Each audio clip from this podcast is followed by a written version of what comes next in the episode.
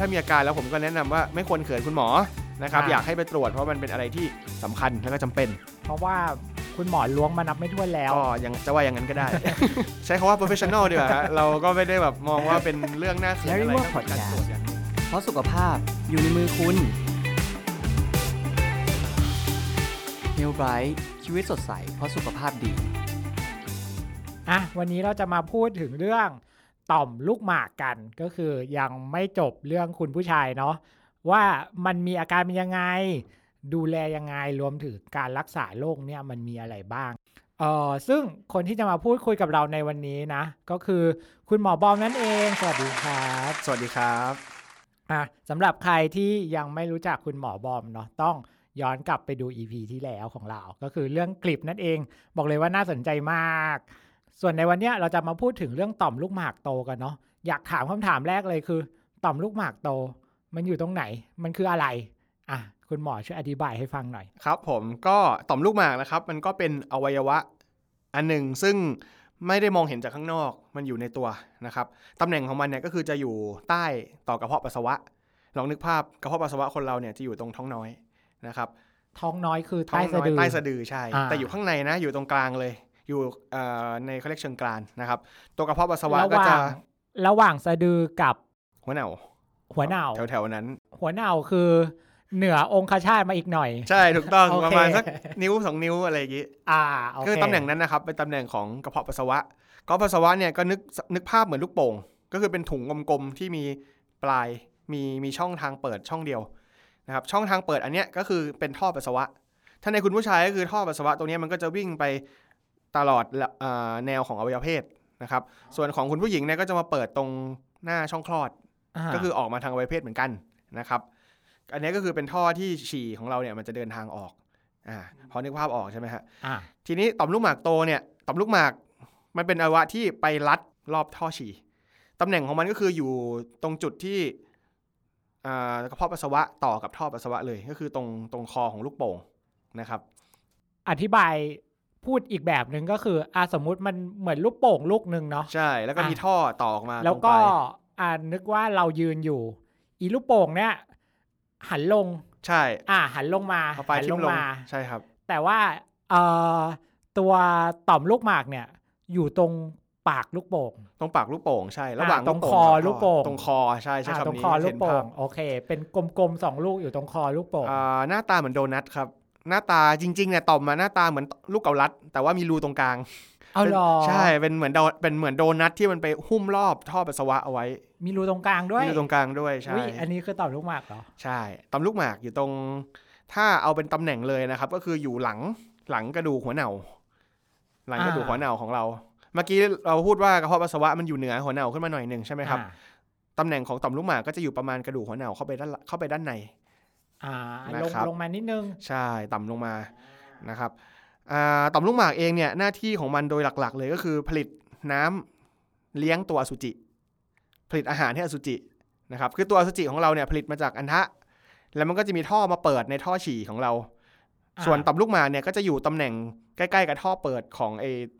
ท่ออสุจินี่แหละ แล้วก็จะผลิตน้ำมาเลี้ยง เพราะว่าตัวอสุจิมันต้องการอาหารต้องการต้องการสารที่ทำให้มันมีชีวิตอยู่ได้ ต่อมลูกหมากเนี่ยก็มีหน้าที่ผลิตสารเหล่านี้นะครับ ผลิตอ่าสารที่ทำให้อ่าสภาพน้ำอสุจิเนี่ยมันเหมาะแก่การมีชีวิตอยู่ของตัวอสุจิหลักๆ เลยคือประมาณนี้นะครับเออมันมันผลิตแล้วใส่ลงไปในอันทะหรือว่ามันผลิตแล้วออกมาพร้อมกัน ออกมาพร้อมกัน ก็คือต่างคนต่างผลิต อันทะก็ผลิตอสุจิตัวอสุจิออกมาใช่ไหมครับตัวต่อมลูกหมากก็ผลิตน้ำอสุจิออกมา แล้วก็มาเก็บไว้รวมกันในอ่า มันเป็นกระเป๋อเก็บน้ำอสุจิ ภาษาอังกฤษเรียกว่า seminal vesicle นะครับ ตัวเนี้ยมันจะเป็นกระเป๋อเฉยๆ เป็นถุงเหมือนมันเป็นกระเพาะอะไรสักอย่างหนึ่งไม่ได้ผลิตอะไรด้วยตัวเอง แต่ว่าเป็นหน้าที่เก็บน้ำอสุจิที่มีตัวอสุจิพร้อมใช้งาน อ๋อ ไอ้ถุงนี้อยู่ไหนอะอยู่ด้านหลังต่อมลูกหมาก อยู่เอาด้านหลังเหรออยู่ใกเอ้าล้ๆกัน นี่นึกว่าอสุจิอยู่ในอันอันทะทะอันทะมาตลอดเลยอะ อันนั้นเป็นเหมือนโรงงานผลิตอ๋อเหรอใช่ครับอันแต่นั้นว่าผลิตตัว ผลิตเฉยๆ แล้วก็ส่งมาประกอบที่ต่อมลูกแถวๆต่อมลูกหมาก อ๋อเหรอใช่ แล้วก็มีโอ๊ยโกดังอยู่ด้านหลังต่อมลูกหมากอะจริงดิ ใช่อุ้ยความรู้ใหม่ ครับ แล้วก็คือต่อมลูกหมากเนี่ยมันจะเหมือนเป็นแบบเป็นหับ เป็นจุดศูนย์กลางเลยของการเอ่อเอาเอาส่วนส่วนประกอบต่างๆ มาประกอบกัน แล้วก็เก็บเอาไว้เตรียมส่งออก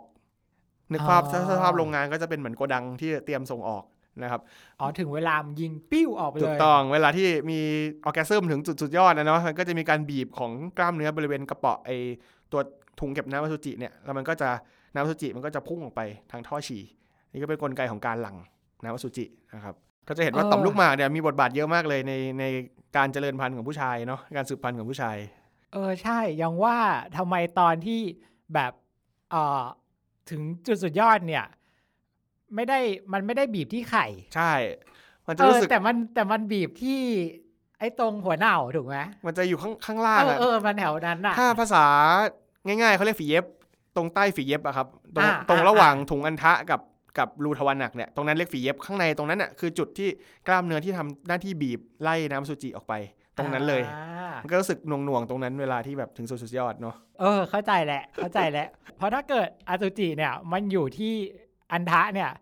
ตัวอันทะตอนถึงเวลาโดนบีบน่าจะน่าจะจุกเออตัวเหมือัอนนทะกันมันต้องโดนบีบถูกไหมครับ เออเออเข้าใจเข้าใจ ก็ประมาณนี้ก็คืออะอันเนี้ยคือหน้าที่กับตำแหน่งของต่อมลูกหมากนะครับ ก็จะเห็นว่าพอในช่วงที่เราเป็นหนุ่มๆเนี่ยอะมันมีหน้าที่สำคัญมากเลย แต่พออายุเริ่มเยอะขึ้นเนี่ยมันจะกลายเป็นตัวปัญหาซะแทนนะครับอ้าวยังไงอะ คือตัวต่อมลูกหมากเนี่ยตัวมันเองอะเป็นกล้ามเนื้อชนิดหนึ่ง เรียกว่ากล้ามเนื้อเรียบ ซึ่งเป็นกล้ามเนื้อที่เราไปสั่งการมันไม่ได้ มันไม่เหมือนกล้ามเนื้อแขนขาอันนั้นคือกล้ามเนื้อลาย ซึ่งเราสั่งได้ ให้มันขยับให้มันหดให้มันอะไร แต่กล้ามเนื้อตรงเนี้ยตรงต่อมลูกหมากเนี่ยเป็นกล้ามเนื้อเรียบนะครับ สั่งไม่ได้อืมตัวมันเองเนี่ยเอ่อทำงานขึ้นอยู่กับฮอร์โมนเพศชายค่อนข้างมากฮอร์โมนเพศชายก็มาจากอันทะเหมือนกันอ่าอันนี้เป็นเป็นฮอร์โมนที่ทำให้เราเปลี่ยนสภาพจากเด็กผู้ชายไปเป็นชายหนุ่มนะครับ มีขนขึ้น มีการผลิตน้ำอสุจิ มีเสียงทุ้มต่ำลง มีลักษณะทางเพศแบบผู้ชาย อันนี้คือฮอร์หน้าที่ของฮอร์โมนที่มาจากอันทะ แล้วไอฮอร์โมนตัวเนี้ยก็ไปเลี้ยงต่อมลูกหมากด้วยทำให้เซลล์ต่อมลูกหมากเนี่ยมันเพิ่มจำนวนขึ้นใหญ่ขึ้นนะครับ เพราะฉะนั้นเนี่ยยิ่งอายุมากขึ้นเนี่ยต่อมมันจะใหญ่ขึ้นเรื่อยๆ ด้วยอิทธิพลจากฮอร์โมนเพศชาย เขาก็เริ่มพบว่าเมื่ออายุ 50 ปีขึ้นไปเนี่ยก็จะเริ่มมีภาวะต่อมลูกหมากโต และคือต่อมลูกหมากมันใหญ่จนกระทั่งทำให้เกิดอาการขึ้นมานะครับ อันเนี้ยเราก็จะเรียกว่าต่อมลูกหมากโต มันใหญ่เองโดยธรรมชาติ ถูกต้อง คือทุกคนต้องใหญ่ ใช่ผู้ชายทุกคนเนี่ยพออายุเยอะขึ้นต่อมจะใหญ่กว่าตอนหนุ่มๆอยู่แล้ว ยิ่งอายุมากก็จะยิ่งใหญ่ขึ้นเรื่อยอ๋อตอนเด็กๆมันก็จะเล็กๆใช่แล้วมันก็ครับ ใหญ่ตามตัวเราไปอย่างเงี้ยๆเหรถูกอต้องใหญ่ตามอายุยิ่งอายุมากยิ่งใหญ่ขึ้น แต่ว่าการใหญ่ขึ้นของแต่ละคนมันก็ไม่เท่ากันนะครับบางคนใหญ่มากบางคนใหญ่น้อย หรือบางคนเนี่ยใหญ่แล้วมันใหญ่ออกด้านข้าง ไม่ไปเบียดท่อฉี่อาการอาจจะน้อย บางคนเนี่ยไม่ได้ใหญ่มากหรอกแต่เบียดท่อฉี่เยอะอาการก็อาจจะเยอะ เพราะฉะนั้นขนาดอาจจะไม่ได้สัมพันธ์กับความรุนแรงของอาการต่อมลูกหมากโตได้ นะครับ แต่ว่าโตขึ้นแน่นอน ถ้าวัดขนาดเนี่ยโตขึ้นแน่นอนทุกคน งั้นถ้ายิ่งอายุยืนไปเรื่อยๆ มันก็แบบแนวโน้มมันก็จะโตขึ้น ก็เลยเป็นเหตุผลว่าทำไมคนผู้ชายอายุเยอะๆเราจะเริ่มรู้สึกฉี่มีปัญหาเนาะฉี่ไม่ออกอย่าใช่งเงี้ยใช่ครับโอ้มันเป็นอย่างนี้นี่เองอันนี้คือนี่แหละคือต่อมลูกหมากแล้วก็โรคต่อมลูกหมากโตคือประมาณนี้ แล้วอาการของต่อมลูกหมากมันมันเป็นยังไงมั่งอะนอกจากฉี่ไม่ออกเมื่อกี้ที่พูดกันไป จริงๆเนี่ยอาการฉี่ไม่ออกเนี่ยถือว่าเป็นอาการแบบขั้นสุดท้ายแล้ว แต่ว่าใช่แต่ว่าอาการเริ่มต้นของต่อมลูกหมากเนี่ยในระยะเริ่มแรกเลยส่วนใหญ่คนไข้มักจะมาด้วยอาการเหมือนกับระคายเคืองก่อนระคายเคืองคือฉี่บ่อย นั่งนั่งอยู่เดี๋ยวก็ต้องฉี่ละครึ่งชั่วโมงลุกไปฉี่ละฉี่บ่อยขึ้นนะครับอันนี้อันดับแรก ๆ เลยที่เจอบ่อยๆสองคืออภาวะกั้นฉี่ไม่ค่อยอยู่ ภาษาอังกฤษอันเรียกว่าเรียกว่า urgency แปลว่าคนไข้คนนี้พอปวดฉี่ปุ๊บต้องรีบวิ่งไปเข้าห้องน้ำแล้วด่วนไม่งั้นเดี๋ยวมันจะลาดกั้นไม่ค่อยอยู่แล้วอันนี้เรียกว่า urgency ซึ่งภาวะนี้เป็น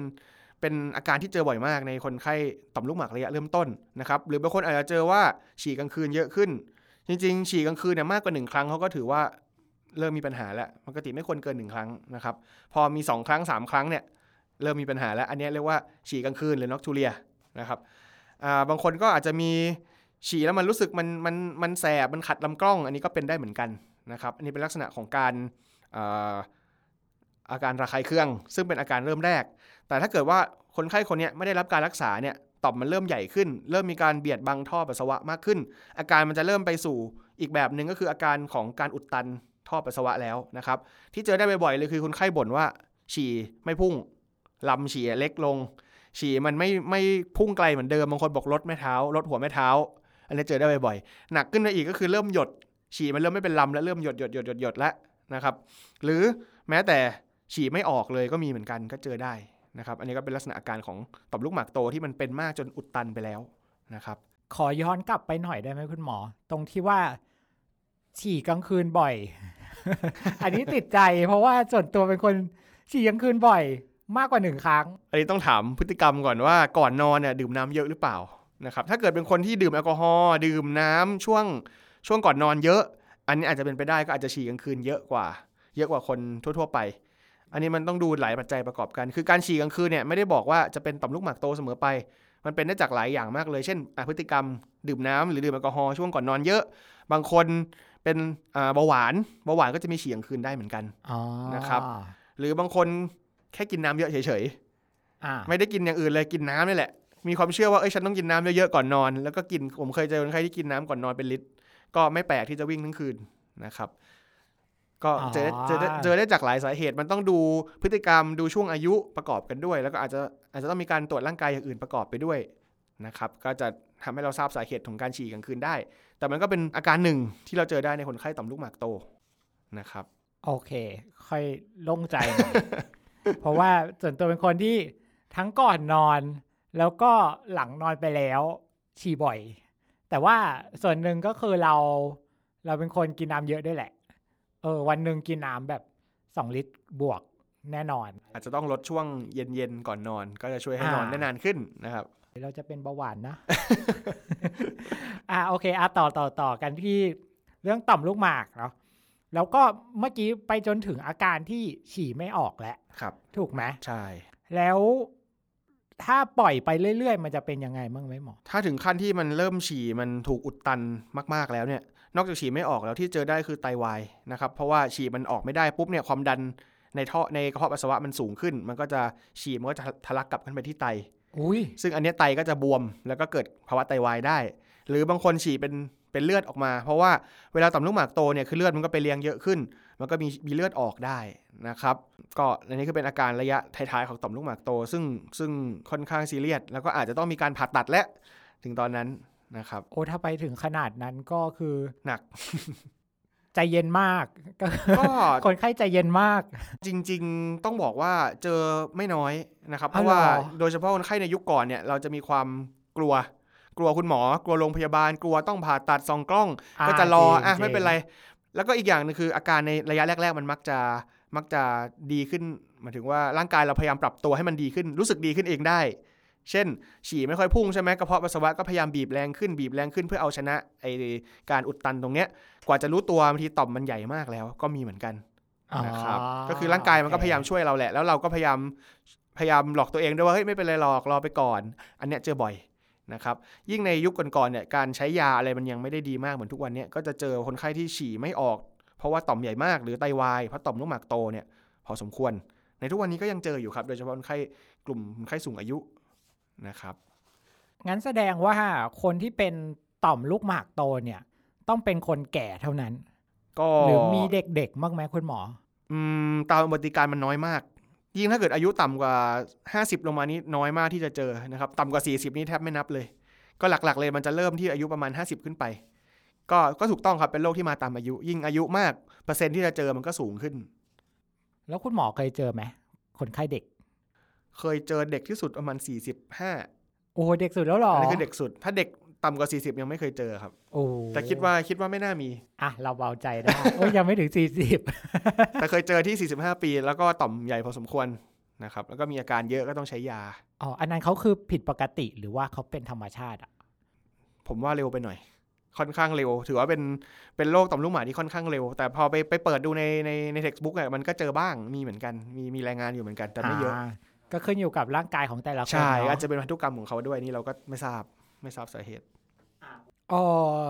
มีพฤติกรรมเสี่ยงไหมโรคเนี้ยคุณหมอ หรือว่ามันก็เป็นธรรมชาติของมันนี่แหละ มันก็โตของมันเองอะไรใช่อย่างเงี้ยมันโตของมันเอง ไม่ได้มีพฤติกรรมอะไรที่ทำให้ต่อมโตเร็วขึ้นหรือช้าลง เพราะฉะนั้น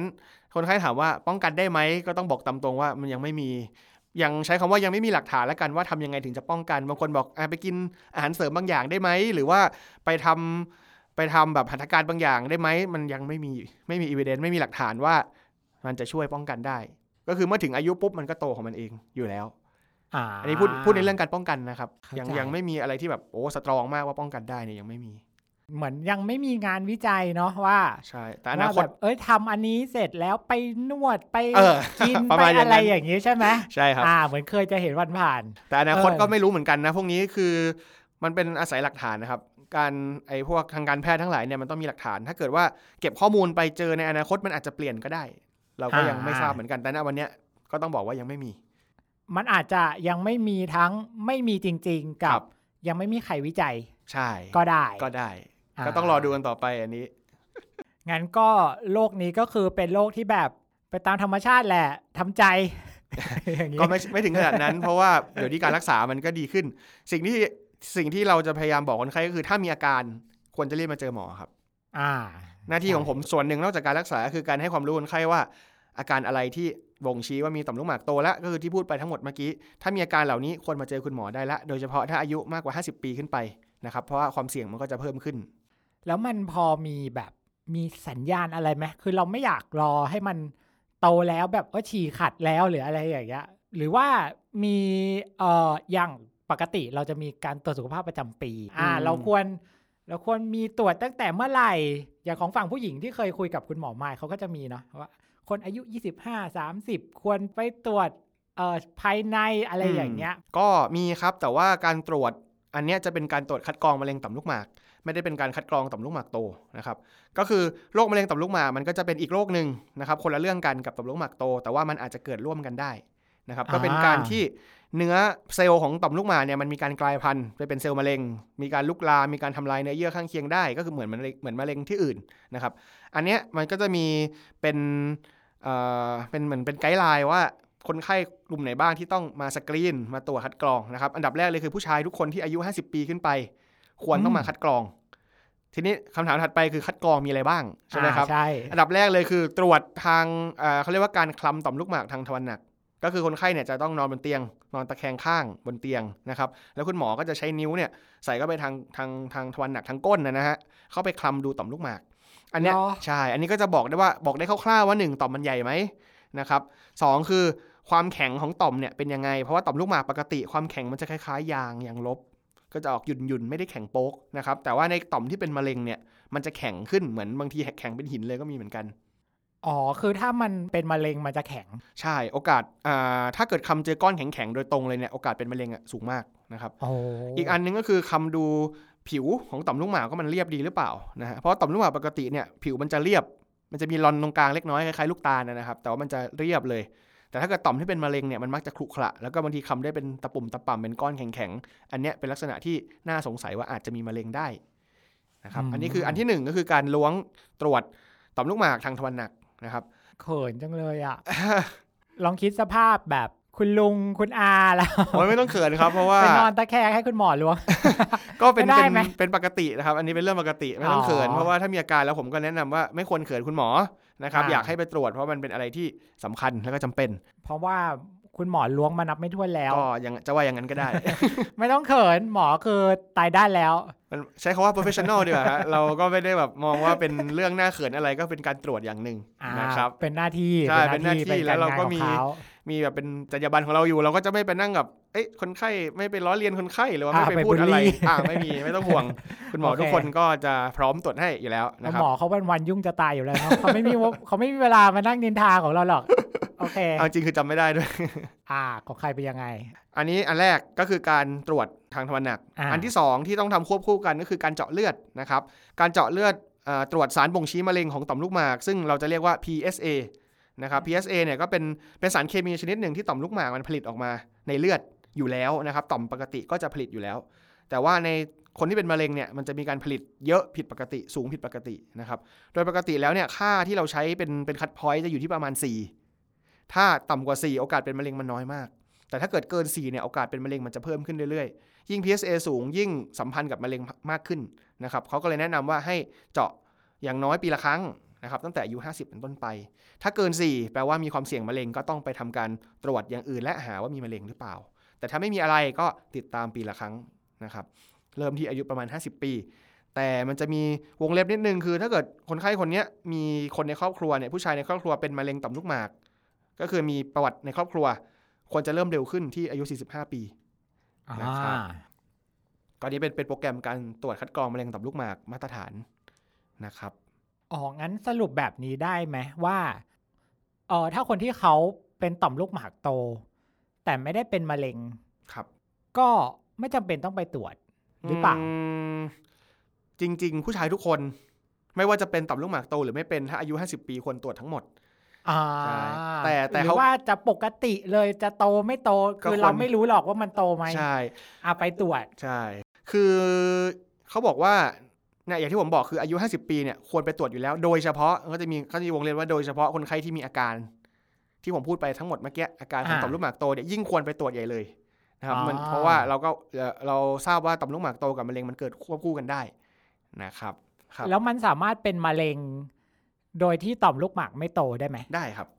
อ่าจริงๆมันคนละโรคกัน ก็คือเนื้อโอเคต่อมลูกหมากมันสามารถเกิดเป็นมะเร็งขึ้นมาก่อนได้ แต่โดยส่วนใหญ่มันมักจะเกิดในผู้สูงอายุ เพราะฉะนั้นในวัยนั้นน่ะต่อมลูกหมากมันมักจะโตไปแล้วแหละ แล้วก็เลยมักจะเจอว่ามันโตร่วมเออมันเกิดร่วมกันอ๋อเท่านั้นเองเออมีคำถามนิดนึงตรงที่เราใช้เกณฑ์อะไรวัดว่าต่อมลูกหมากโตหรือไม่โต ถ้าจากไซส์เนี่ยมันมันก็คือ พูดว่าไงดีคือปกติเราจะไม่ได้วัดไซส์ต่อมลูกหมากเป็นเป็น routine ไม่อ่าอ่าไม่ได้วัดแบบทุกคนว่า เอ้ย คุณมาปุ๊บต้องจับไปอัลตราซาวด์วัดขนาดต่อมลูกหมากไม่ใช่ส่วนใหญ่จะดูตามอาการนะครับอ่ามันก็จะมีเป็นสกอร์เป็นเป็นเป็นกับแบบคล้ายๆแบบสอบถามที่จะถามคนไข้แล้วก็ติ๊กติ๊กติ๊กติ๊กว่า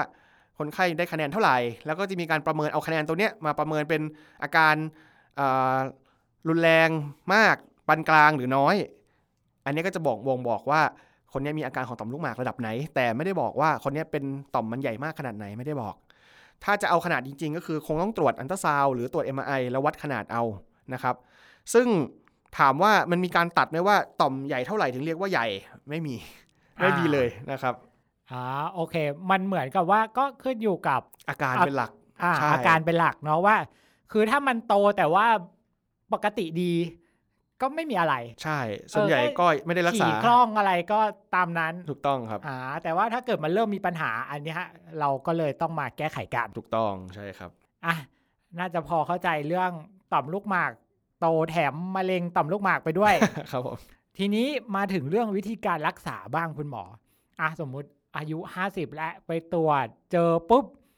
คุณหมอบอกอะคุณเป็นต่อมลูกหมากโตนะ แล้วทำไงต่อ ครับผมก็ การรักษาต่อมลูกหมากโตเนี่ยมันจะมี step อย่างนี้เริ่มด้วยหนึ่งเลยคือการปรับปรับไลฟ์สไตล์ปรับการใช้ชีวิตก่อน อันนี้มันจะช่วยบรรเทาอาการได้ระดับหนึ่ง การปรับไลฟ์สไตล์ก็เช่นงดกาแฟ เพราะว่ากาแฟทำให้ฉี่บ่อย อาการกั้นฉี่ไม่ค่อยอยู่จะดีขึ้นนะครับ การจำกัดน้ำให้ให้อยู่ที่ประมาณ 1.5 ลิตรต่อวันลิตรครึ่งนะครับ ไม่มากเกินไปเพราะยิ่งมากยิ่งฉี่บ่อยนะครับ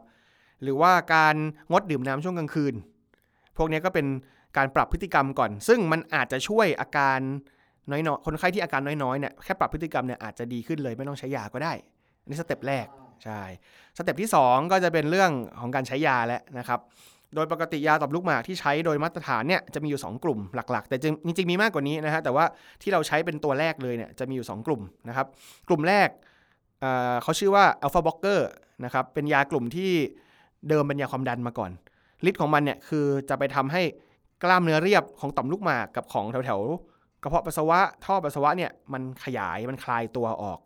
ทำให้อ่าเส้นผ่านศูนย์กลางของท่อปัสสาวะมันใหญ่ขึ้น อาการก็จะดีขึ้น เพราะว่าฉี่มันก็จะความเร็วของฉี่มันก็จะกลับมาดีเหมือนเดิมนะครับ อันนี้คือยาตัวแรกบรรเทาอาการได้ดีนะฮะข้อดีของมันคือออกฤทธิ์เร็วมาก บางตัวเนี่ยเป็นหลัก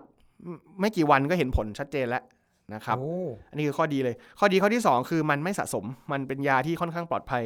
ด้วยความที่เป็นยาความดันมาก่อนนะครับมันก็ออกแบบมาเพื่อกินระยะยาวอยู่แล้วนะครับ side effect ค่อนข้างน้อยมาก อาจจะมีเรื่องเวียนศีรษะบ้างเพราะมันลดความดันเล็กน้อย หรือ ถ้าเป็นกลุ่มยาที่มันจำเพาะมากๆเนี่ยจำเพาะกับตัวอ่าต่อมลูกหมากมาก ๆ เนี่ย มันอาจจะทำให้มีการหลั่งน้ำอสุจิไม่ออก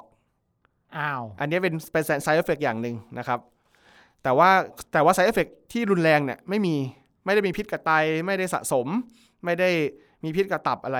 คนไข้บางคนจะกลัวฮะว่ากินยานานๆแล้วตับพังไตพังอันเนี้ยไม่มีนี่ข้อดีของเขาเดี๋ยวข้อเสียเดี๋ยวเดี๋ยวว่ากันนะครับเดี๋ยวข้อดีก่อนโอเค อันนี้ได้คือข้อดีของยาชุดนี้ ส่วนยาตัวที่ 2 ที่มีการใช้เหมือนกัน เป็นมักจะใช้เหมือนกันควบคู่กันนะครับเขาเรียกว่าอ่าชื่อมันอาจจะยากหน่อยเขาเรียกว่าเอ่อ5 alpha reductase inhibitor โอ้โหชื่อยากเอาเป็นว่าผ่านไปเลยผมขอสรุปแล้วกันผ่านไปคือยาเลยคุณหมอตัวเนี้ยมันไปบล็อก มันไปบล็อกฮอร์โมนเพศชาย ไม่ให้ไปกระตุ้นต่อมลูกหมาก เอาง่ายๆเลย ไออ่าไอเดียของยาตัวนี้คือทำให้ต่อมลูกหมากมันขาดอาหาร เพราะว่าอ๋อออย่างที่เราทราบกันว่าต่อมลูกหมากเนี่ยมันโตจากการที่ฮอร์โมนเพศชายมันเข้าไปเลี้ยงใช่ไหมครับใช่ยาตัวเนี้ยจะไปบล็อกให้ฮอร์โมนเพศชายไม่สามารถทำให้ต่อมลูกหมากมันโตได้ มันก็จะค่อยๆฝ่อลงเรื่อยๆ เล็กลงเรื่อยๆ ยาตัวเนี้ยเป็นยาตัวที่ทำให้ต่อมเล็กลงนะครับอ๋อเล็กลงเลย เล็กลงได้ แต่ว่าต้องกินติดต่อกันเป็นระยะเวลายาวนานมากนะฮะ ข้อดีของยาตัวเนี้ยเลยนะ ก็คือหนึ่งเนี่ยทำให้ต่อมเล็กลงสองคือเลือดไปเลี้ยงที่ต่อมน้อยลง เพราะฉะนั้นคนไข้ก็จะอาการจะดีขึ้นแบบแบบค่อนข้างจะถาวรนะครับ แล้วก็โอกาสที่จะฉี่เป็นเลือดก็จะน้อยลง โอกาสที่จะต้องมาผ่าตัด หรือต้องมาใส่สายสวนเพราะว่าฉี่ไม่ออกก็จะน้อยลง อันนี้คือข้อดีของยาตัวนี้นะครับ ก็จะก็จะเอามาใช้มักจะเอามาใช้คอมไบกัน ตัวแรกบรรเทาอาการได้เร็ว ตัวที่สองบรรเทาอาการในระยะยาวได้ดี ลดโอกาสที่ต้องผ่าตัดนะครับ อันนี้เป็นการใช้ยาก่อนนะ อันนี้คือสเต็ปที่สองของการรักษาต่อมลูกหมากโต ก็คือว่าถ้าใครสามารถกินยาได้ได้ก็จะให้ยา ใช่ อันนี้คือข้อดีของยา เดี๋ยวขอพูดถึงข้อเสียบ้างนะครับอ่ามาเลย ข้อเสียของยาก็คือ ข้อหนึ่งเลยมันต้องกินไปตลอด มันหยุดไม่ได้ ทั้งสองตัวเอาเหมือนยาความดันยาใช่อะไรอย่างเงี้ยเหรอใช่ครับเพราะว่าหยุดเมื่อไหร่ปุ๊บอ่ายาตัวแรกเนี่ยชัดเจนมากอย่างที่ผมบอกว่ามันออกฤทธิ์วันต่อวันไอยาตัวกลุ่มที่ลดอาการเนี่ยอัลฟาบล็อกเกอร์เนี่ย มันมันเทาอาการอย่างเดียวแล้วมันออกฤทธิ์แค่วันต่อวัน ถ้าเกิดหยุดยาปุ๊บอาการกลับมาทันทีอ๋อเพราะต่อมไม่ได้เล็กลงนะครับ ยาอ่าตัวแรกไม่ได้ทำให้ต่อมให้เล็กลงนะฮะส่วนยาตัวที่สองโอเค ในระยะยาวต่อมมันเล็กลงก็จริง แต่เมื่อไหร่ที่คุณหยุดกินยาต่อมมันก็กลับมาโตเหมือนเดิม อ่า มันก็กลับมีฮอร์โมนฮอร์โมนไปเลี้ยงเหมือนต้เดิองมใช่เพราะฉะนั้นยาสองตัวเนี้ยคนไข้ต้องกินไปตลอดชีวิต เหมือนความดันเหมือนเบาหวานเลย นี่คือข้อเสียของเขาอันดับอืมแรกนะครับ ข้อเสียข้อที่สองคือมันกระทบกับอ่า สมรรถภาพทางเพศ พอสมควรนะครับ ตัวแรกตัวแรกเนี่ยไอตัวกลุ่มยา alpha blocker ที่บรรเทาอาการเนี่ยถ้าเป็นตัวที่ generation ใหม่ๆ ที่มันจำเพาะกับตัวต่อมลูกหมากมากๆเนี่ยมันทำให้คนไข้หลั่งน้ำอสุจิไม่ออกหรือหลั่งออกมาได้น้อยลง เพราะว่ามันไปด้วยหลายกลไกอะครับสรุปก็คือคนไข้กินแล้วหลั่งน้ำไม่ออก ซึ่งมันจะกระทบกับคนไข้หนุ่มๆที่ยังอยากมีลูก บางทีเนี่ยอายุเพิ่ง 50 อยากมีลูก กินยาตัวนี้ปุ๊บเอาหลั่งน้ำไม่ออกอ่าอ่าเนี่ยปัญหาใหญ่เลยนะครับ ใช่แต่ว่าตัวเนี้ยไม่ได้กระทบอะไรกับเรื่องการแข็งตัวนะครับ ส่วนตัวที่สองที่บอกว่าลดขนาดต่อมลูกหมากเมื่อกินไปยาวๆเนี่ย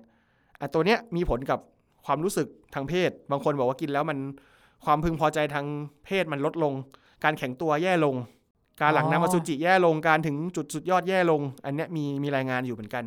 เพราะฉะนั้นตัวเนี้ยยิ่งไม่ค่อยเหมาะกับการใช้ในคนไข้อายุน้อยนะครับที่ยังต้องการ preserve เอ่อยังต้องการรักษาสมรรถภาพทางเพศเอาไว้ อายุเยอะก็ไม่เหมาะเธอะก็ใช่ใครเดี๋ยวนี้จะไม่อยาก อายุเยอะๆเขาก็อยากกันทั้งนั้นแหละ ก็ใช่ก็ใช่ ก็อันเนี้ยคือข้อเสียใหญ่ ๆ เลยของยานะครับ ก็คือหนึ่งคือหยุดกินไม่ได้สองคือมันอาจจะกระทบกับสมรรถภาพทางเพศในบางในบางประการอ่าก็คือคนที่ฟังอยู่ตอนนี้ ก็คือว่าไม่กินยาแล้วมันก็ไม่ฟัได้งขข้อนาดเสียนั้นไปก็คือ โอเค ฉันจะไม่กินยา แต่มันมันปลอดภัยนะครับ ยาในยข้อดีเลยคือปลอดภัยสูงาข้อเสียก็อย่างที่บอกไป โอเค แล้วมันมีวิธีอื่นอีกไหมคุณหมอ ขอข้ามไปสเต็ปสุดท้ายก่อน เมื่อกี้เริ่มจากไลฟ์สไตล์ปรับไลฟ์สไตล์ก่อน อันแรกอืมใช่ไหมครับ ใช้ยา step ที่สองมันจะมีอีก step หนึ่งแต่ขอข้ามไปก่อน ขอพูดถึง step สุดท้ายเลยคือการคว้านต่อมลูกหมาก เดี๋ยวจะบอกว่าทำไมนะครับ step สุดท้ายของคือการคว้านต่อมลูกหมากเนี่ยเป็นเขาเรียกว่าขั้นสุดท้ายแล้วแปลว่าคนไข้คนเนี้ยอาการมันหนักและอาจจะฉี่ไม่ออก ฉี่เป็นเลือดไม่หายสักทีมีติดเชื้อซ้ำๆซากๆนะครับหรือว่าไตพัง จากการที่ต่อมมันไปเบียดท่อไต ต้องคว้านต่อมลูกหมาก การผ่าตัดตัวนี้ก็คือเป็นการส่องกล้องจะมีการใส่กล้องเข้าไปทางท่อปัสสาวะนะครับแล้วก็ใช้เป็นขดลวดที่มีไฟฟ้าเนี่ยขูดต่อมลูกหมาก นึกภาพเหมือนที่ขูดไอติมคล้ายๆอย่างนั้นเลยคือเอาโเอาที่ขูดไอติมอะไปขูดขูดขูดขูดต่อมลูกหมาก ให้มันเป็นท่อเป็นโพรงใหญ่ขึ้นมา เพื่อให้ฉี่กลับมาคล่องเหมือนเดิม นะครับไปขูดต่อมลูกหมากใช่ ก็คือเราเราส่องกล้องเข้าไปทางท่อฉี่เข้าไปถึงต่อมลูกหมากเสร็จปุ๊บเนี่ยเราก็จะเจอต่อมลูกหมากขูดให้ที่มัมันนเล็กปูดลงอ่าใช่ที่มันปูดใหญ่ออกมาเนี่ยอ๋อแล้วก็จะเอาที่ขูดเนี่ยขูดขูดขูดขูดขูดให้มันเป็นโพรงใหญ่เหมือนเดิม ฉี่ก็จะคล่องดีนะครับอ๋อแล้วไอ้แล้วไอ้ที่เราขูดออกมามันก็จะเป็นเศษเศษก็จะเป็นชิ้นเนื้อเหมือนเหมือนเหมือนเนื้อสับ แล้วก็จะถูกดูดออกมาทางทางท่อทางตัวกล้องนี่แหละ ตัวกล้องมันจะสามารถดูดออกมาได้ด้วยๆ อ๋อเหรอใช่ อันนี้เรียกว่าการคว้านต่อมลูกหมากนะครับโอ้ยน่ากลัวจังเลยอะ ก็เป็นการผ่าตัดจริง ๆ เนี่ยไม่มีแผลนะครับ ก็คือส่องผ่านกล้องทางท่อฉี่เข้าไปก็ไม่มีแผลผ่าตัด แต่ว่า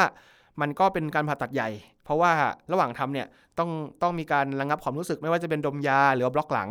นะครับเนื่องจากว่าก็ก็เจ็บนะฮะสองก็คืออาจจะเสียเลือดเยอะมอย่างที่ผมบอกไปตอนต้นแล้วว่าต่อมลูกหมากเนี่ยเป็นอะไรที่เลือดเข้าไปเลี้ยงเยอะ ยิ่งโตมากเลือดยิ่งเข้าไปเลี้ยงเยอะ เพราะฉะนั้นการการเอาเอา ที่ตักไอติมไปขูดเนื้อที่เลือดฉ่ำๆเนี่ยเลือดมันก็จะพุ่งเยอะมาก บางคนเนี่ยอ่าถ้าเกิดต่อมใหญ่มากๆเนี่ยอาจจะเสียเลือดได้เป็นเป็นลิตรเลยทีเดียวนะครับข้อที่โสามก็คือเรื่องการใหญ่โตใหญ่ไม่ใช่เรื่องเล็กไม่ใช่เรื่องเล็กเลยการคว้านต่อมลูกหมากนะฮะอ่าอีกอันหนึงคือต้องนอนโรงพยาบาลประมาณอย่างน้อยก็ 3 วันนะครับรอให้อ่าเลือดหยุดดีรอให้คนไข้ฟื้นตัวจากการผ่าตัดจากการสูญเสียเลือดต่างๆ นานา ต้องนอนโรงพยาบาลประมาณ 3 วันเป็นอย่างน้อย นะครับหรืออาจจะมากกว่านี้ถ้ามีภาวะแทรกซ้อนอื่นๆนะครับในคนไข้อายุเยอะก็ยิ่งเสี่ยงมากนะครับมันก็จะมีภาวะแทรกซ้อนต่างๆ เกิดขึ้นได้ เช่นเลือดออกอาติดเชื้อหรือว่าน้ำน้ำน้ำที่เราใช้ในการล้างกระเพาะปัสสาวะในระหว่างการผ่าตัดเนี่ยมันเข้าไปสู่เส้นเลือดทำให้เกิดภาวะน้ำเกินได้เหมือนกันนี่ก็เป็นอ๋อภาวะแทรกซ้อนอย่างหนึ่งที่รุนแรงนะครับ ก็สรุปว่าการผ่าตัดคว้านต่อมลูกหมากไม่เล็ก มีมีข้อเรื่องมีใหญ่ข้อแทรกซ้อนสุดๆระดับหนึ่งใช่ แล้วก็ต้องนอนโรงพยาบาลนานประมาณ 3 วันอย่างน้อยโอ้นี่ขนาดไม่มีแผลนะนี่ขนาดไม่มีแผลใช่ แล้วก็อีกอันหนึงข้อเสียอีกอันหนึงของการคว้านต่อมลูกหมากก็คือคนไข้จะหลั่งน้ำอสุจิไม่ออกเหมือนกัน เพราะว่ามันไปตัดท่อคือต่อมลูกหมากเนี่ยไอตัวท่อนำอสุจิเนี่ยมันจะมาเปิดในต่อมลูกหมาก พอเราคว้านเอาไว้ปุ๊บ มันก็หลั่งน้ำไม่ออก ก็จะข้อเสียตัวเนี้ยจะคล้ายๆกับการกินยาเหมือนกัน คือหลังหลังไม่ออกไปตลอดชีวิตเลย ตลอดชีวิตอีกเลย ตั้งแต่หลังจากคว้านเสร็จปุ๊บก็จะหลั่งไม่ได้อีกเลย เพราะฉะนั้นมีปัญหาเรื่องการมีบุตรแน่นอน แต่ความรู้สึกคือ ความรู้สึกอาจจะไม่ได้ต่าง แต่ว่าน้ำไม่ออก ไม่มีน้ำใช่อ๋อเหรออัอันนี้เป็นข้อเสียข้อหนึ่งของการคว้านและการใช้ยาด้วย แล้วตัวอสุจิยังผลิตอยู่ไหมอะยังผลิตอยู่ครับ แต่ว่ามันเวลามัมันไม่ออกมา มันอยู่มันพอมันหลั่งออกมาเนี่ยมันจะเข้าไปในกระเพาะปัสสาวะแทน เพราะว่ามันถูกเปิดไปแล้ว รูรูทางออกที่มันจะหลั่งออกมาด้าน ทางท่อฉี่ของเราเนี่ยมันถูกตัดออกไปแล้ว น้ำอสุจิมันก็จะถูกหลั่งเข้าไปในกระเพาะปัสสาวะแทนแล้วก็ออกมาพร้อมฉี่เอาเหรก็คือไม่พุ่งออกมาตอนที่เสร็จ ตอนที่เสร็จเนี่ยไม่พุ่งมันจะพุ่งกลับเข้าไปข้างในกระเพาะปัสสาวะอ่าอ่าแล้วพอฉี่มันก็จะออกมาพร้อมฉี่คือถามว่ามันไปค้างค้างๆในตัวไหมก็ไม่อ่ามีผลกับความรู้สึกไหมก็ไม่ แต่ว่าไม่ออกมาให้เห็น บางคนก็อ่ามีเรื่องมีบุตรยากมีบุตรไม่ได้เพราะน้ำไม่ออกสองคือความรู้สึก คนไข้หลายคนมาบ่นว่าเฮ้ยมันเหมือนไม่เสร็จน่ะคือมันเสร็จจริงแหละแต่ว่าพอน้ำไม่ออกมันเหมือนไม่จบอะไรอย่างเงี้ยครับอ่าอ่าก็เป็นข้ใจความไม่ไม่ไม่ไม่พึงพอใจประการหนึ่งของการผ่าตัดตัวนี้ คือเป็นภาวะแทรกซ้อนที่ไม่ได้อันตรายถึงชีวิตอะไร แต่ว่ามันส่งผลเรื่องหนึ่งคือความมั่นใจในการมีเพศสัมพันธ์สองคือความพึงพอใจในการมีเพศสัมพันธ์ค่อนข้างมาก ก็จะเป็นข้อเสียที่ทำให้เกิดเป็นที่มาของการรักษาวิธีที่เรากำลังจะพูดถึงในวันนี้คือการรักษาแบบ minimal invasive นะครับ หรือ ขออธิบายเพิ่มนิดนึง การรักษาแบบ minimal invasive นั่นคือเจ็บปวดน้อยอาภาวะแทรกซ้อนน้อยกว่านะครับอยู่ตรงกลางระหว่างการกินยากับการคว้านแบบดั้งเดิมเนี่ยเป็นอีกวิธีหนึ่งที่ผมเขาข้ามไปเมื่อกี้ อันนี้คือวิธีใหม่ เป็นวิธีใหม่เพิ่งล่าสุด ล่าสุดเลยเพิ่งมีไม่ไม่นานนี้สำหรับการรักษาต่อมลูกหมากโตใช่ครับ โดยไม่ต้องกินยา ไม่ต้องกินยาแล้วก็ไม่ใช่การไม่ต้องผ่ตัดขวานใช่ไม่ต้องขวาน เริ่มกันเลยคุณหมอ มันดีกว่ากันยังไงฮะเอาข้อดีก่อนเลยนะครับ การวิธีวิธีการรักษาแบบนี้เนี่ยก็คือมันหนึ่งคือคนไข้เนี่ยไม่ต้องเจ็บตัวมากนะครับ ไม่ต้องผ่าตัดใหญ่แบบแบบคว้านต่อมลูกหมากนะครับอ่าเวลาดมยาหมายถึงว่าเวลาการระงับความรู้สึกในระหว่างการผ่าตัดเนี่ยก็ไม่ต้องดมยาหรือบล็อกหลัง อาจจะใช้เป็นแค่การให้ยาให้ให้หลับคล้ายๆ การส่องกล้องออทางเดินอาหาร ก็คือเบากว่าเยอะนะครับ ส่วนใหญ่ไม่ต้องนอนโรงพยาบาลสามารถกลับบ้านได้เลย อันนี้คือข้อดีของเขานะครับ ข้อดีอีกอันหนึงคืออาการรักษาแบบเนี้ยยังสามารถรักษาเรื่องการหลั่งน้ำอสุจิไว้ได้ คนไข้ยังสามารถหลั่งน้ำอสุจิได้เหมือนเดิมนะครับไม่อ๋อปไม่กติเลยใช่ไม่ได้เสียหายไปจากการผ่าตัด แล้วก็คนไข้ก็ไม่ต้องกินยาด้วยอันนี้คือข้อดีของเขา ก็เลยเป็นวิธีใหม่ที่มาอยู่ตรงกลางระหว่างการกินยากับการคว้าน วิธีนี้มันมันทำยังไงยังไม่เห็นภาพเลย ยังไม่เห็นภาพรู้เลย ก็วิธีเนี้ยเราเรียกกลุ่ม อย่างที่ผมบอกไปเขาจะเรียกรวมๆว่ากลุ่ม minimal invasive surgery ก็คือการผ่าตัดแบบเจ็บน้อย เจ็บตัวน้อยนะครับ มีหลายวิธี แต่วิธีที่ผมจะพูดในวันนี้เนี่ยคือการรักษาด้วยไอ้น้ำไอ้น้ำใช้ไอ้น้ำใช่ ไอ้น้ำแบบเปิดหม้อหุงข้าวมาอย่างเงี้ถูยกเหรอ ถูกต้องครับ ก็คือเป็นไอ้น้ำที่มีความร้อนประมาณ100องศาเซลเซียส ร้อนมาก ไอเดียก็คือว่าอ่ามันจะเป็นการส่องกล้องเหมือนกัน ก็คือคล้ายๆ กับการคว้านนั่นแหละ คือมีการส่องกล้องเข้าไป จนถึงตำแหน่งที่เป็นต่อมลูกหมาก ใช่ไหมครับ เสร็จแล้วไอ้ตัวกล้องเนี่ยเป็นอุปกรณ์พิเศษเนี่ยมันก็จะมีเข็มปักออกมา ยื่นออกมาปักเข้าไปในต่อมลูกหมากได้ ปักจึ๊กเข้าไป แล้วปล่อยไอ้น้ำความร้อนประมาณ 100 องศาเนี่ยเข้าไปที่ต่อมลูกหมาก ที่เนื้อของต่อมลูกหมาก ตรงๆเลย ตรงๆเลย ปักเข้าไปแล้วก็ปล่อยไอ้น้ำออกมา ซึ่งไอ้น้ำตรงนี้เนี่ยมันจะทำให้เซลล์ของต่อมลูกหมากเนี่ยค่อยๆ ตายแล้วก็ฝ่อไป ไม่ใช่ทันทีแต่ว่าใช้ระยะเวลานะครับมันจะค่อยๆฝ่อไปเรื่อยเออทำครั้งเดียวหรือหลายครั้งๆทำครั้งเดียวครับ ก็เอาเหรสองแล้วมันฝ่อยังไงอะก็คือกลไกก็คือเนื้อเนี่ยมันจะค่อยๆตายเซลล์มันจะค่อยๆตายอ๋อแล้วมันมัโดนความร้อน ใช่แล้วมันก็จะค่อยๆถูกทำลายไป แล้วแล้วไอ้ตัวโพรงของของท่อปัสสาวะก็จะค่อยๆกว้างขึ้นเรื่อยๆ เพราะฉะนั้นก็คือไม่มีการคว้านเอาเนื้อออกโดยตรง เพราะฉะนั้นเลือดไม่ค่อยออกนะครับมันจะแตกต่างจากการคว้านคือการคว้านเนี่ยคือเราขูดลงไปบนต่อมโดยตรงเลยเลือดก็จะพุ่งออกมาเลย แต่อันเนี้ยไม่มีไม่มีแผลมันเป็นแค่รูเข็มที่ปักเข้าไปแล้วปล่อยไอ้น้ำเข้าไป แล้วก็ถอนเข็มออก ก็อาจจะมีเลือดออกนิดเดียว หลังจากนั้นเนี่ยพอเวลาระยะเวลาผ่านไปเนี่ยสักเจ็ดวันเป็นต้นไปเนี่ยต่อมมันก็จะฝ่อลงไปเรื่อยๆ ค่อยๆฝ่อลงไปจนกระทั่งเอ่อท่อปัสสาวะมันใหญ่ขึ้น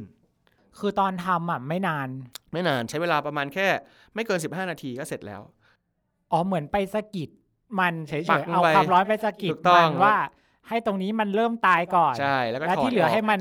ฝ่อไปเองอ่าให้มันลามลามๆกันไปเองถูกต้องมันก็จะค่อยๆค่อยๆฝ่อไปเรื่อยๆ โดยโดยกลไกตามร่างกายของเรามันก็จะอ่าเนื้อที่ตายเนี่ยก็จะถูกกำจัด คือมันก็จะมีเซลล์อะไรเข้าไปกัดกินเนื้อที่มันตายแล้วเนี่ยครับมันก็จะกลายเป็นเป็นโพรงกว้างๆขึ้นมาคนไข้ก็จะฉี่คล่อง อาการฉี่ที่มันติดขัดก็จะหายไป โดยที่ไม่ได้ไปทำอะไรกับท่อนำอสุจิ เพราะฉะนั้นคนไข้ก็จะหลั่งน้ำได้เหมือนเดิม อันนี้คือข้อดีของเขา แล้วข้อเสียแล้วคุณหมอ ข้อเสียก็มันจะแบบ เอ่อฝ่อไปจนหายหมดอ๋อไหมไม่ไม่ฮะก็คือข้อเสียเลยข้อหนึ่งก็คือ มันยังเป็นวิธีที่ค่อนข้างใหม่นะครับใหม่มากณปัจจุบันเนี่ยงานวิจัยที่เขาเก็บข้อมูลมาเขาก็ยัง report แค่ที่ 5 ปี เพราะฉะนั้นเนี่ยระยะเวลาที่นานกว่าเนี้ยเรายังไม่ทราบอ่าเนี่ยเราเรายังไม่ทราบว่าผ่านไป 10 ปีแล้วมันจะเป็นยังไงเนี่ยยังไม่รู้ แต่ว่าเท่าที่เก็บข้อมูลมาใน 5 ปีแรกเนี่ย อัตราเหมือนว่าความพึงพอใจของคนไข้เนี่ยค่อนข้างดีมากเลยนะครับแล้วอัตราการที่จะต้องกลับมาผ่าตัดซ้ำอะก็ต่ำต่ำกว่า 5%อีกแปลว่าคนไข้จะอยู่ไปได้อีก 5 ปี โดยที่ไม่ต้องกินยาอะไรเลย แล้วก็มีการปัสสาวะที่แบบเป็นปกติเลย อย่างน้อย 5 ปี เกินประมาณ 95%อันนี้เป็นข้อดี แต่ว่า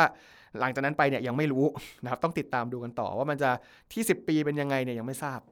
นะครับอันนี้ข้อที่ 1 ข้อที่ 2 คือเรื่องราคาอาจจะยังสูงอยู่ นะครับ เพราะตัวอุปกรณ์ตัวเนี้ยมันต้องสั่งพิเศษเข้ามาใช้คนต่อคนแล้วก็ทิ้งเลยไอตัวกล้องตัวเนี้ยใช่ครับ เอามาใช้อ๋อซ้ำนเป็นไม่ได้เข็มอะไรอย่างนี้มันเป็นใช่ไหกล้องแล้วก็มีเข็ม ใช้เสร็จปุ๊บก็คือชุดนั้นต้องทิ้งเลย อาจจะยังมีราคาแพงอยู่นะครับอ่าอันที่ 3 ก็คือมันเป็นด้วยความที่มันเป็นการรักษาที่ค่อนข้างใหม่เนี่ยนะครับคุณหมอที่ที่ทำไอไอการรักษาด้วยวิธีเนี้ยก็ยังมีไม่เยอะ เพราะฉะนั้นก็คืออาจจะยังไม่ได้มีทั่วไปทุกโรงพยาบาล ก็อาจจะต้องต้องต้องหานิดนึงว่ามีคุณหมอคนไหนที่ทำได้ข้อมูลว่าที่ไหนใช่ทำได้ถูกต้องแล้วถ้าไปหาต้องหาว่าอะไรคุณหมอ ก็ไอ้ minimal invasive surgery หรือเปล่าก็ก็สามารถหาด้วยคำว่าการรักษาต่อมลูกหมากโตด้วยไอ้น้ำก็ได้ครับ หรือถ้าเป็นภาษาอังกฤษเนี่ยเขาจะมีชื่อว่า resume อ๋อ resume คือตัว R E Z U M resume อันนี้เป็นชื่ออ่าเป็นชื่อการรักษาเลย การรักษาด้วยอ๋อไอ้น้ำใช่ครับ อยากขอย้อนไปนิดนึงคุณหมอเรื่อง ที่บอกว่า เอ้ยเปอร์เซ็นต์การกลับมาผ่าตัดซ้ำต่ำหมายถึงว่าทำไปแล้วทำไมถึงต้องกลับมาผ่าตัดซ้อ๋อ ก็คือต่อมลูกหมากเนี่ยครับเราคว้านหรือเราตัดแค่บางส่วน หมายถึงว่าเราไม่ได้เอาทั้งต่อมออก เราเป็นการขูดหรือเป็นการเผาเนื้อเยื่อบางส่วนให้มันตายไปใช่ไหมครับ แต่ว่าเนื้อเยื่อของต่อมเนี่ยก็ยังยังเหลืออยู่ ซึ่งพวกนี้มันก็โตขึ้นได้ำอ่าเพราะฉะนั้นเนี่ยเมื่อเวลาผ่านไปพอมันโตขึ้นจนถึงจุดจุดๆหนึ่งอาจจะต้องกลับมากินยาหรือกลับมาผ่าตัดใหม่ได้ อ๋อทำให้มันเล็กลงใหม่ ใช่ใช่อ่าโอเคเข้าใจแล้วก็คือที่ที่5ปีเนี่ยเขาพบว่ามีคนไข้ประมาณ 4-5%ที่ต้องกลับมาผ่าตัดใหม่ เพราะว่าอาการมันเริ่มกลับมาเป็นอีก มันโตเร็วมากอะไรอย่างนี้ปะก็ระดับหนึ่งครับ ถ้าไม่ได้ไม่ได้มีการกินยาอะไรต่อมมันก็จะโตขึ้นตามปกติของมัน แล้ววิธีไอ้น้ำอันเนี้ยคุณหมอ มันใช้ได้กับทุกคนไหมที่เป็นโรคนี้ ก็ณปัจจุบันนะครับมันก็มีข้อบ่งชี้อยู่ระดับหนึ่งหนึ่งก็คือ คนไข้เอ่อ มันจะดูที่ขนาดของต่อมลูกหมากนะครับต่อมลูกหมากที่เขาเรียกคอมเมนต์ว่าใช้ได้การรักษาตัวนี้ได้นี่ก็คือต้องมีขนาดประมาณ 30 กรัมขึ้นไป ซึ่งอันนี้จะต้องวัดวัดจากการตรวจอันตราซาวด์หรือว่า MRI อะไรก็ตาม ขนาดที่เขาบอกว่าได้ผลดีคืออยู่ที่ประมาณ 30-80 ซึ่งถือว่าค่อนข้างเล็กนะครับใช่คือถ้าต่อมที่มันใหญ่กว่านี้ขึ้นไปเนี่ยอาจจะได้ผลดีไม่เต็มที่ แต่ก็ทำได้ไม่ได้ไม่ได้เป็นข้อห้ามนะครับแต่ว่าถ้าเกิดต่อมใหญ่มากๆ อาการมันอาจจะไม่ได้ดีขึ้นชัดเจนมาก เท่าต่อมไซส์ที่ประมาณ 30-80 กรัม นะครับ อันนี้ข้อที่หนึ่งข้อที่สองก็คือข้อบ่งชี้ในการใช้นะครับก็คือคนไข้ที่ไม่อยากกินยานะครับอืมคนไข้ที่ไม่อยากกินยาเนี่ยเหมาะมากเลย เพราะว่าทำเสร็จปุ๊บก็ไม่ต้องกินยาไปอย่างน้อยนะตอนนี้คือ 5 ปี รู้ว่าไม่ต้องกินยาแล้วสามก็คือคนไข้ที่อยากจะรักษาเรื่องอาการหลั่งน้ำอสุจิเอาไว้ หรือสี่เนี่ยคนไข้ที่ไม่สามารถทำการผ่าตัดใหญ่ได้ เช่นเอ่อมีโรคประจำตัวเยอะ มีภาวะอะไรบางอย่างที่ทำให้ไม่ปลอดภัยที่จะไปทำการผ่าตัดใหญ่ อันนี้ก็ตอบโจทย์เลย นะครับ อันนี้คือข้อบ่งชี้ในการทำส่วนข้อห้ามณตอนนี้ก็คือคนไข้ที่มีการ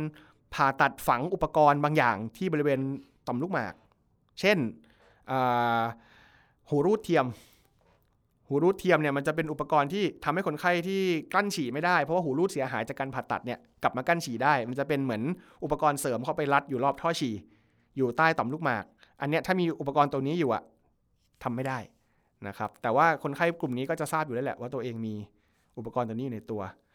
อ่าก่อนรักษาก็ต้องคุยกันก่อนพูดคุยกับคุณหมอใช่ก่อน หรือว่าคนไข้ที่มีการฝังอุปกรณ์ช่วยแข็งตัวในอวัยวะเพศก็ทำไม่ได้เหมือนกันอ๋อเหรอใช่ครับก็มันจะมีอุปกรณ์ที่ใส่ฝังเข้าไปในอวัยวะเพศเพื่อช่วยในการแข็งตัว ในกรณีที่อวัยวะเพศมันไม่แข็งตัวเลยอะไรเงี้ยฮะอ๋อเหรอมันทำยังไงอะ ก็มันจะเหมือนเป็นปั๊มน้ำอุปกรณ์ตัวเนี้ยมันจะเหมือนเป็นเป็นลูกโป่ง เป็นบอลลูนฝังเอาไว้ในแกนอวัยวะเพศ ใช่ไหมครับพอว่าพอจะใช้งานเนี่ยเราก็จะปั๊มปั๊มเป็นเหมือนกับเป็นเป็นลูกบีบที่ฝังเอาไว้แถวๆอันทะ บีบปุ๊บเนี่ยมันก็ทำให้เกิดน้ำเนี่ยเข้าไปคั่งอยู่ในในบอลลูนตัวเนี้ยแล้วมันก็ขยายขึ้นอ๋อเหรอใช่แล้วพอใช้ใช้งานเสร็จปุ๊บก็ปลดเหมันกับมันจะเป็นตัวล็อก มันก็จะเหี่ยวกลับลงมาเหมือนเดิม น้ำมันก็จะถูกเอาไปเก็บไว้ในอีกกระเป๋อหนึ่งเป็นอุปกรณ์ที่ใช้ในการช่วยการแข็งตัว อันนี้ก็จะเหมาะกับคนไข้ที่ อวัยวะเพศไม่แข็งตัวเลย แล้วก็กินยาอะไรก็ไม่ช่วยรักษาวิธีอื่นไม่ได้ผลแล้วนะครับ ซึ่งอุ๊คยนไข้เรื่องที่น่าสนใจ คุณหมอพอก่อน เอาไว้ เอาเก็บไว้ในเก็บไว้ก่อนในตอนต่อไปได้ไม่ได้ได้ไม่ได้อุ้ยอยากรู้เลยอะเรื่องนี้ครับอะต่อคุณหมอเรามากลับมาที่ต่อมลูกหมากก็ก็คือถ้าเกิดคนไข้ที่มีการผ่าตัดฝังอุปกรณ์พวกนี้เอาไว้เนี่ยจะทำไอตัวรีซุมนี้ไม่ได้นะครับ แต่ว่านอกนั้นก็ไม่ได้มีข้อห้ามอะไรอย่างอื่น ก็นับว่าข้อห้ามเนี่ยค่อนข้างน้อยมากเลย ถือว่าใช้ได้ใช้ได้ในกลุ่มคนไข้ที่หลากหลายนะครับ ดูแล้วเป็นวิธีที่ค่อนข้างดี เป็นนวัตกรรมใหม่อ๋อแต่ว่าด้วยความที่คีย์เวิร์ดมันคือ นวัตกรรมใหม่ครับ อ่าทีนี้เลยสงสัยว่ามันเท่าไหร่คุณหมอ ถ้าให้เดาคือแพง ก็ยังถือว่าแพงอยู่นะครับณตอนนี้ราคาคือโรงพยาบาลที่ผมทราบเนี่ยที่มีการทำแพ็กเกจรักษาตัวนี้อยู่เนี่ยอยู่ที่ 2 0 0 0 0 0 บาท ประมาณ 2 0 0 0 0 0 บาท แต่ว่าประกันมันก็สามารถ cover ได้นะครับอ่าใช่ปอันระนี้กันก็ ประกันสุขภาพสุขภาที่พทำอยู่โอเคผมก็เลยแนะนำว่าถ้าสนใจเนี่ยหนึ่งเลยคือเช็คโรงพยาบาลก่อนว่ามีทำไหมราคาประมาณเท่าไหร่ แล้วก็อาจจะต้องเช็คกับตัวแทนประกันว่า cover ตรงนี้หรือเปล่า แล้วการรักษาแบบอื่นล่ะ กินยาคว้านอย่างเงี้ยแพงมากไหมคุณหมอ ถ้าเป็นถ้าเป็นกินยาเอาไปกินยาก่อนนะครับ ถ้าเป็นกินยาเนี่ยถ้ามีสิทธิ์รักษาในโรงพยาบาลรัฐ ไม่ว่าจะเป็น 30 บาท ประกันสังคม หรือว่าข้าราชการ เราสามารถเลือกยาที่เบิกได้ร้อยเปอร์เซ็นต์ได้แปลว่าไม่มีค่าใช้จ่ายอะไร เพราะว่ามันต้องกินไปตลอดชีวิตอันนี้มันมีสิทธิ์ครอบคลุมอยู่แล้ว แต่ถ้าเกิดเป็นในโรงพยาบาลรัฐบาล เอ้ยเอ่อโรงพยาบาลเอกชน ราคามันก็จะขึ้นอยู่กับยาว่าเป็นตัวไหน ยิ่งถ้าเป็นยาตัวใหม่ๆ ที่ side effect มันน้อยลงราคามันจะแพงขึ้นนะครับ ก็อันนี้อันนี้ราคามันจะเลนส์ค่อนข้างกว้างมาเลยก็คือเราสามารถเลือกได้ อ๋อ มันมียาหลายตัวมีหลายชนิดยี่ห้อหลายชนิด ตัวจริงแบบเป็นตัว original เลย หรือว่าตัวที่เป็นแบบเป็นตัว local made ราคาก็ต่างกันเยอะนะครับ อันนี้สามารถพูดคุยกับคุณหมอที่ดูแลได้เลยว่า เอออยากจะได้ยาประมาณไหน ก็ขึ้นอยู่กับความไฮโซขขอองงโรงพยาบาลสถนที่ด้วยด้วยถูกโอต้องเคใช่อ่าเข้าใจอะแล้วการผ่าตัดล่ะ ส่วนการคว้านนะครับ ถ้าเป็นในโรงพยาบาลรัฐบาลณตอนนี้ก็คือส่วนใหญ่เข้าใจว่าเบิกได้เกือบหมดนะครับแทบไม่ต้องเสียอะไรเพิ่มเติมเลยถ้าใช้สิทธิ์การรักษานะครับไม่ว่าจะเป็นอย่างที่บอก 30 บาทข้าราชการหรือว่าประกันสังคม พวกนี้เบิกได้เกือบหมดอยู่แล้ว อาจจะมีค่าส่วนต่างเล็กๆน้อยๆนะครับเป็นหลักพัน แต่ถ้าเป็นในโรงพยาบาลเอกชน ค่ารักษาด้วยการคว้าเนี่ยอาจจะไม่ต่างกับการรักษาด้วยไอ้น้ำเท่าไหร่ เพราะว่ามันต้องมีการนอนโรงพยาบาลที่นานกว่า มีการดมยาที่ซับซ้อนกว่า อะไรอย่างนี้นะครับอ่ามีมีการดูแลหลังผ่าตัดที่มันมันมากกว่าอ๋อเหรอใช่ครับณตอนนี้ราคาอาจจะไม่ได้ต่างกันมากนะครับน่าอาจจะดิฟกันหน่อยนึงใช่อย่างนี้ใช่โอ้งั้นถ้าเกิดสมมุติถ้าเป็นคนที่พอมีกำลังจ่าย ครับเออไปโรงพยาบาลเอกชนอะไรอย่างเงี้ย ก็น่าจะเลือกแบบไอ้น้ำดีกว่าไหม ก็ถ้าตรงตามข้อบ่งชี้ไม่ได้มีข้อห้าม ก็สามารถทำได้ครับอ่าได้ผลเจ็บดีตัวน้อยกว่า ใช่อะสำหรับวันนี้เนาะถ้าใครมีคำถามหรือว่าอยากรู้เรื่องโรคอะไรเนาะหรือว่ามีข้อเสนอแนะก็คอมเมนต์กันเข้ามาได้เนาะแล้วก็อย่าลืมติดตาม Facebook YouTube และ LinkedIn Spotify Apple Podcast ของคาริว่าขอให้ทุกคนมีสุขภาพที่ดี สวัสดีครับ สวัสดีครับ